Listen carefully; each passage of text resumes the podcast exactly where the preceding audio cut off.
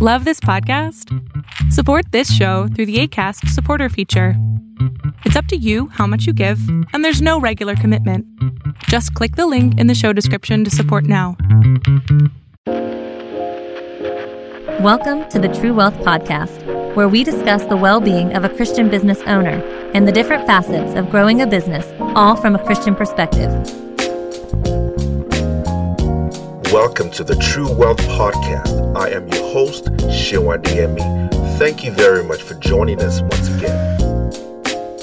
Today, we're going to be talking about making God your CEO, how to get out of God's way so your business can thrive and I'm here with Toyin Crandell. Now, just a little bit about her. Toyin is the CEO of Toyin Crandell Coaching. She's a best-selling author, high-performance success coach, and wealth coach, and an international speaker. She specializes in helping people increase their income, live debt-free, and build wealth while connecting on a deeper level to God, their family, and the others they love. She also assists business owners and career professionals in ending the overworking cycle so they can leave a lasting legacy. She has helped clients pay off over a million dollars worth of debt and increase their net worth by seven figures as well.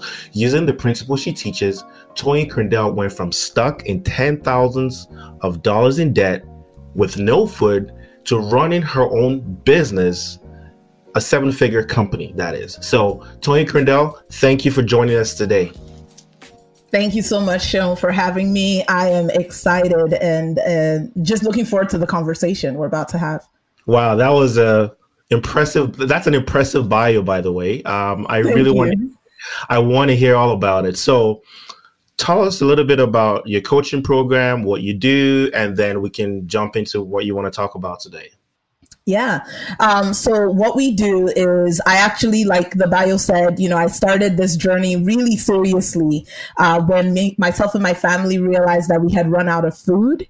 Um, that was kind of like my wake up call to the importance of finances and getting your financial story right. You know, I'm a believer. I've been in full time ministry for many years. And for many years, I just kind of had the mentality of like, God will provide. Who cares? We have a lot of joy. Like we're happy people people, you know, mm-hmm. so we're joyful, we have peace, we have love, we have Jesus. What else do we need? Um, and the day that, you know, my husband told me that he had eaten chocolates all week for dinner while giving me the last of our food because I was nursing our baby. Mm-hmm. Um, that was really my wake up call and moment where I said, Oh, okay. So on this planet Earth, at least, money does matter. Like we, I have mm-hmm. to look at mon- money. I can't just ignore money and the concept of money. And so that kind of triggered the journey, like you said, like you mentioned, of us starting to get our money story right and then helping other people get their money story right. And I think the thing that has excited me even more than going from no food to, you know, owning a multi-million dollar company in three years is seeing other people that we've helped now pay off over a million dollars dollars worth of debt and scale their income. Like I, I, I'm just like, this is what it's all about is setting people financially free so that they can actually do the thing that God has put them on this planet to do without having that limitation of money anymore. That's amazing because I think that's also one of the reasons why I wanted to have this conversation with you. Because mm. um, most people that know me, I'm a, I'm a believer as well. I believe um, that God owns it all. I believe yeah. in, the, in the principles of stewardship. SA Capital stands yes. for stands for stewardship and accountability. Nice. And, and most people don't most people don't know that. They just think it's the wow. initials of my the initials of yeah. my name. Yeah. What? Right? That's good. Yeah. And and and one of the core principles for us as a firm is the idea of purpose right? Yes. Uh, which we're gonna I'm gonna talk about another podcast, so I don't want to give that away yet. But the main the main gist with that is we are called, just like you said, to a purpose. And the things that we are called to do, um, a lot of times there are financial implications to that, right? That's right. And, and with those financial implications, unless we get our money right, um, we get stuck in the mud. We get stuck just working and life is stressful and you go through all the things you talked about. So let's dig let's dive into that and, and see how as a business owner, when we talk about making God your CEO, right? So your business can thrive. So talk to me. Um, so I'll just give you guys some of the examples. What I want to do is I'll share some examples from my company and just why this became a conversation for me in terms of making God our CEO and getting out of God's way so that our business can thrive. This impacted us on a couple of different layers that I think is going to be very helpful for your listeners. Um, the first layer was right out the gate. You know, we were running the company, and one of the things that I had really held back on was our success as a company. Mm. Because of all the beliefs that I had over the years of doing ministry, where I, it was interesting because you talk a lot about, you just talked about stewardship. And I had this mentality of like, as a Christian, it's better to be poor. It's better mm-hmm. to struggle because when you struggle, you trust God more. You have to lean on Him more. It builds your faith. Um, and then God challenged me. And this is where Him being the CEO of the company really triggered the process because He challenged me and He said, Toyin, I want you to write down on paper everything you believe about money that is not true, that is not biblical. Okay. And I, I kind of was like, um, well, if I believe it, then I believe it's true. so how am I going to know that this thing is not true and that's what I believe? And, but when he asked me the question, I asked him the question in return. And I said, okay, Jesus, what am I believing in about money right now that is not true, um, that is holding back what you're trying to do in my business? And mm-hmm. so I wrote that down, and that really triggered this process of coming face to face with the mindsets that I believed about success and about wealth that were traditional that we're churchy, but we're not Jesus. We're not the Bible and not what the Bible has to say about money. So after going through that process of challenging myself now, the business starts to build some momentum and we start getting level, different levels of success. And I remember being around a bunch of millionaire men, like multi, multi millionaire mentors. These guys own companies that are global, hundreds of millions. And um, one of them mentioned that God was his CEO and mm. and they were all believers. And and all of them were like oh yeah yeah god's our ceo and i was like wait hold up. How did i not hear about this?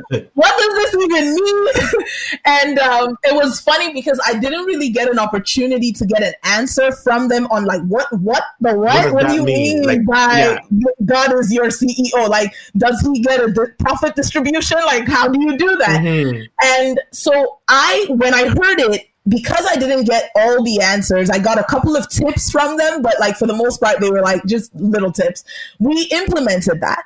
I heard it and I was like, God is our CEO. He owns 51% of our company.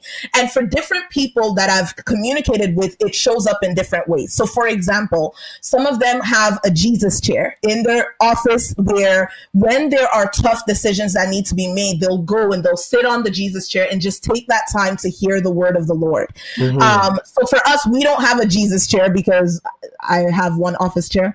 Um, but it, it shows up for us in specific ways. So one of the ways for us is decisions come through him. So our culture is set by him. Our decisions come through him. So I'll start with the culture. In our company, we have a culture that is very much about honoring him. Mm-hmm. And we don't run a Christian company in that we don't only serve Christian clients. We have a lot of people who come to us who are not believers, but we are not uh, afraid of our faith and mm-hmm. being Christians in the marketplace. Right. And so, what that looks like is um, as a company, we have a prayer meeting where we pray for our clients every single week, you know, and uh, it's optional for all of our staff members. Not all our staff members are believers either. And it's funny because we'll have people who are not believers who love the prayer time, right? Because it's, it's just this place where we're able to say, Abba, yes, we're experts at what we do. Yes, we see it work work day in, day out. But if without you, without your grace, none of this would be happening. And so it's a weekly reminder. And I find that even in our, our company prayer meeting, um, if we're ever in a state of striving, if we're ever in a state of like, there's so much happening, you know, all these balls are moving at the same time, we all come to this prayer time and it's like Jesus just steps in the room and says, I got this. Everyone, everyone find their place I'm in charge. I know what I'm doing. Every single week, it's like taking a deep breath. And you know where the Bible says, cast your cares on him because he cares, cares for, you. for you. It's like as a company, everyone on our team gets to just come to this one meeting and cast our cares on him. Another thing that we do is we hire A players, A plus players only. And it doesn't seem like it's a God culture thing, but it really is. Because when you understand what I had to understand, this is big for me. I had to understand that my company is not my friends. Right. It's not Toyin thing. It's not my circle. It's not, you know, how Toyin feels and the people Toyin likes the most. It is God's business. And so our hiring decisions are made out of that place of stewardship and accountability. If God has given me a mission to, to impact this many people who can get on the bus that'll help me get to that mission and not compromising because I feel one way or another. Right. Um, another way that this is shown up is in as a CEO, um, having the hard conversations like when god is the ceo of your company so when i'm the ceo of my company i'm a i'm a uh, high I on the disc profile. So if any of you guys have ever studied that that means that i love people and i like it when people like me and i want to have conversations with people. I want everyone to be happy. And i could refrain from having the difficult conversations that need to be had because it just isn't in line with my personality Right. and so when God is your CEO, it's like uh, you don't have a choice. you, you have to there, there's a there's a certain level of excellence That's right. and so with that level of excellence it means you have to like you said take yourself out of the ceo seat and what does god expect me to do do it in love and gentleness but doing it nonetheless right That's exactly right. And so it's like out of that place, no longer procrastinating, having those difficult conversations. And I found like my team loves that about our team culture is there's never any second guessing where anybody's at because if there they know if there ever was a challenge and we don't have many challenges because we have the right people on the bus. Right. But if there ever was, they know Toyin's going to have the conversation with me because this ain't Toyin's thing. This is Jesus's thing. You know, So tell me about this. You mentioned something. I want. I kind of want to go back to that. When you started this process, you mentioned something about what are the things I believe about money that are hmm. not true. so I, I wanted to pick up on that a little bit. So, what are some of the things we believe? Oh, do you have a list? What are some of those things that that hinder our mindset and our thought processes that you've discovered? there's in our that's literally the entire uh, foundation of our process because in helping people pay off over a million dollars worth of debt the first thing we do is help them discover why they've been building that normalcy around struggle and debt and all of that and it's usually because of our beliefs so i'm a neuroscience coach and yes there we have a list of over 119 specific beliefs that hold people back. But I'll tell you a couple of them, especially for anyone that's a listener, that's a believer. Um, these are some of the beliefs that we have as Christians that actually hold us back from achieving the level of impact and success that Abba calls us to when he's called you to the marketplace. It's very different if he's called you to other spheres of society, but if you're called to run a business and you're called to the marketplace, he's not calling you there to suffer. He's calling you there to actually get some work done. And so, what are some of the beliefs that, and some of these I had? One of them, a big one, was um, it, it is more holy to be poor. And we don't often think of that like right on the top of our minds. I, I never had that thought of it is more holy to be poor. But if you notice that you make excuses for succeeding, so for example, let's say you get uh, a really nice car or a really nice pair of shoes. I remember when my circle started to change, I, I got really nice boots and a woman complimented me and said, Toyin, I really like your boots. And I said to her, Oh, thanks so much. They were $5 from our Benz. And she looked at me and she was just like, Okay. Confused, really confused. She was like, one, why are you wearing five dollar boots? Because this woman was like ultra wealthy. Two, why did you tell me you're wearing five dollar boots? And I remember this was the season where God was showing me just how deeply I had these types of beliefs. And what he said to me in that moment was, I had lived in a culture where anytime we had something nice, you had to explain it away you had to almost make an excuse for it that yes. that almost tries to justify it and i and i, and I can yes. I, I can pick up on that because so there's this it's it's not said it's not spoken but there's this piety yes precisely that, like this false piety that we have that if i'm rich that it's somehow less deserving or less holy.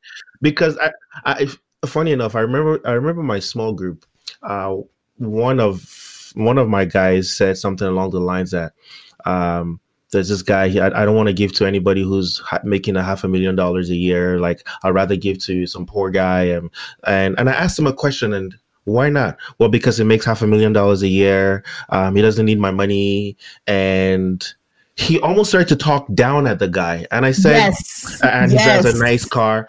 And I said, but what's wrong with that? Right? Exactly. God has called him and given him the wealth. And the person also happens to be a very strong believer.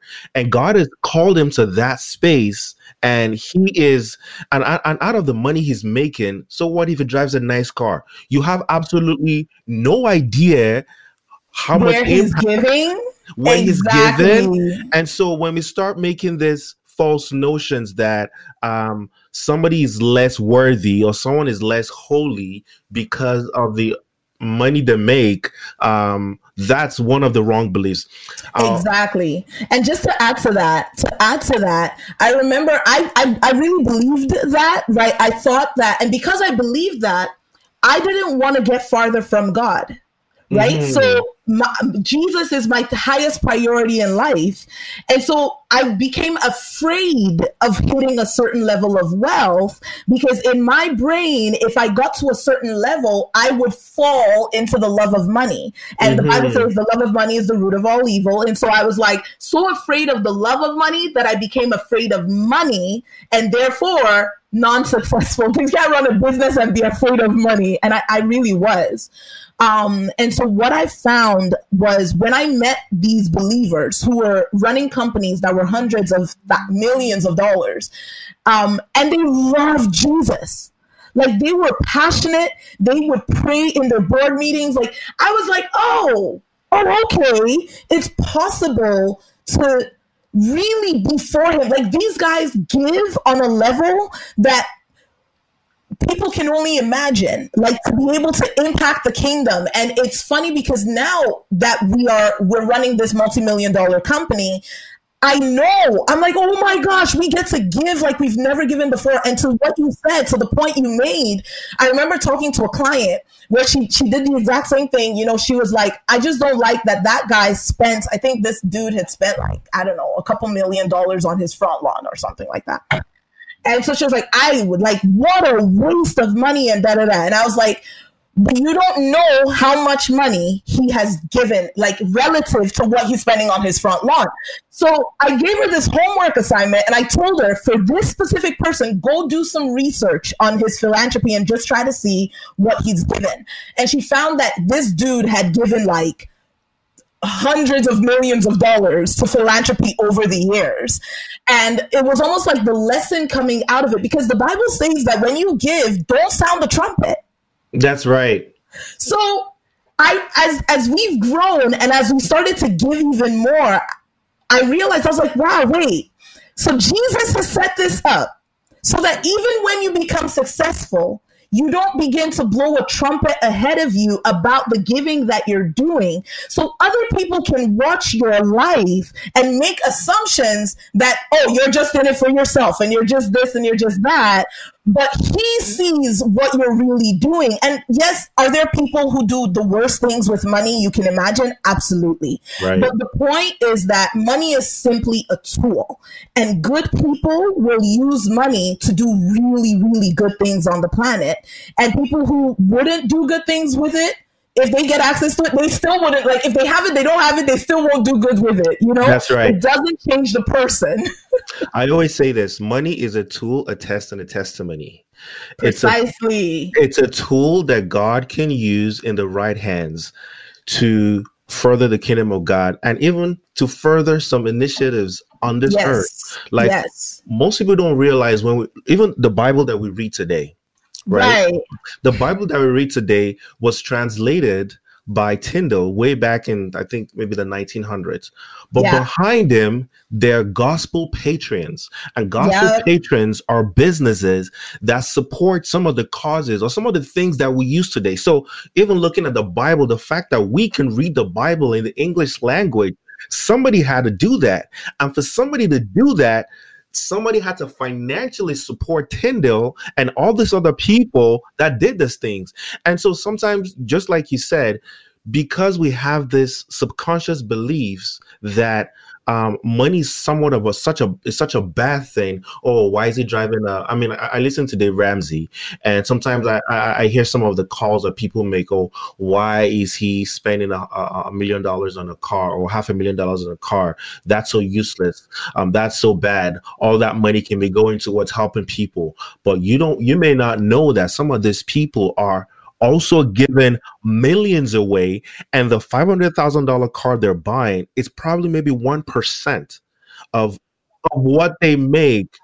And, and, and, and so I could say to you that you are spending $20,000 in a car. Let's say, if, if we look at it, if we look at it mm-hmm. ratio wise, you're spending $20,000 on a car and on your $150,000 income. That is 1%, or let's just say, of or 0.5% of your income. So, how di- what how different are thing. you? It's the same thing, right? And then and then just to add to what you just said, if your income, let's say your income is 70k and you're spending 20k on a car, now the percentage that you so it looks normal to everyone around you. Everyone around you is like, "Oh great, you have a $20,000 car."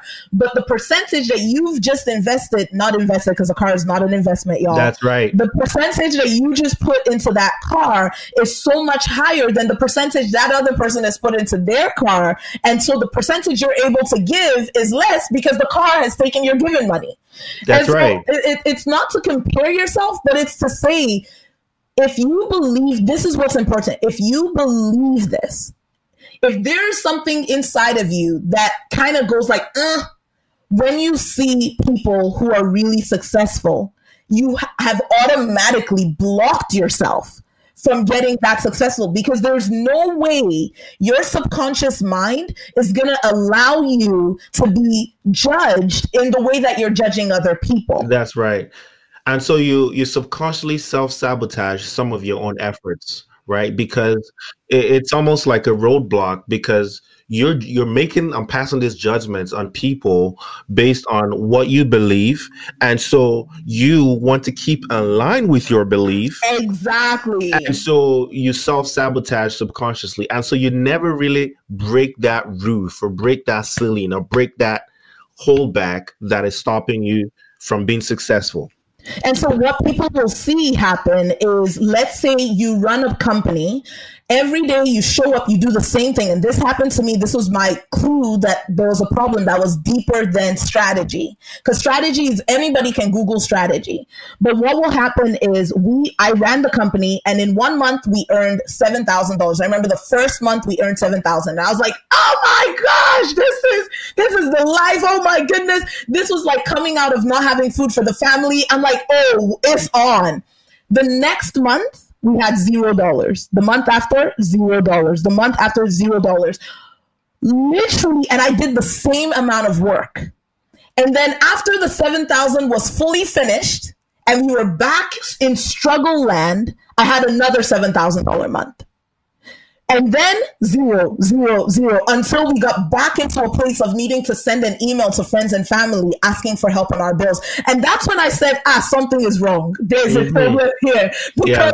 how is it that I'm doing the same thing and when I have more than enough, it doesn't work? But when I go back to struggle, then I see fruit. And that's what people need to start to notice. Notice the patterns in your finances where for a lot of people, they can save, they save, save, save, they hit a certain amount, all the savings is gone. Mm-hmm and then they start all over again. Like there's all these patterns that usually are a signal to you when you have a subconscious belief that money is not safe. Like for some people, they'll do the same amount of work as everyone else in their field, but they are always paid less than everyone else. And they right. may excuse it. They may say, oh, it's because of this, and it's because of this, and it's because of this. But the truth is, usually, there's people with the same condition that you have who are earning more as well. You just aren't. And often it's because of this block in our subconscious of receiving wealth beyond the level that we're comfortable with. I completely agree with you on that because um, I remember when I started my business too, and um, as a financial planner, I, I, came from an industry where there are a lot of sales driven. It's it's my, my industry is sales driven. It's all about selling insurance, and they call themselves planners or advisors. And then I wanted to move into the space where I wanted to become a fee for service planner. Mm-hmm. And then I was mm-hmm. looking at setting up my um, my grid on how I'm going to charge client.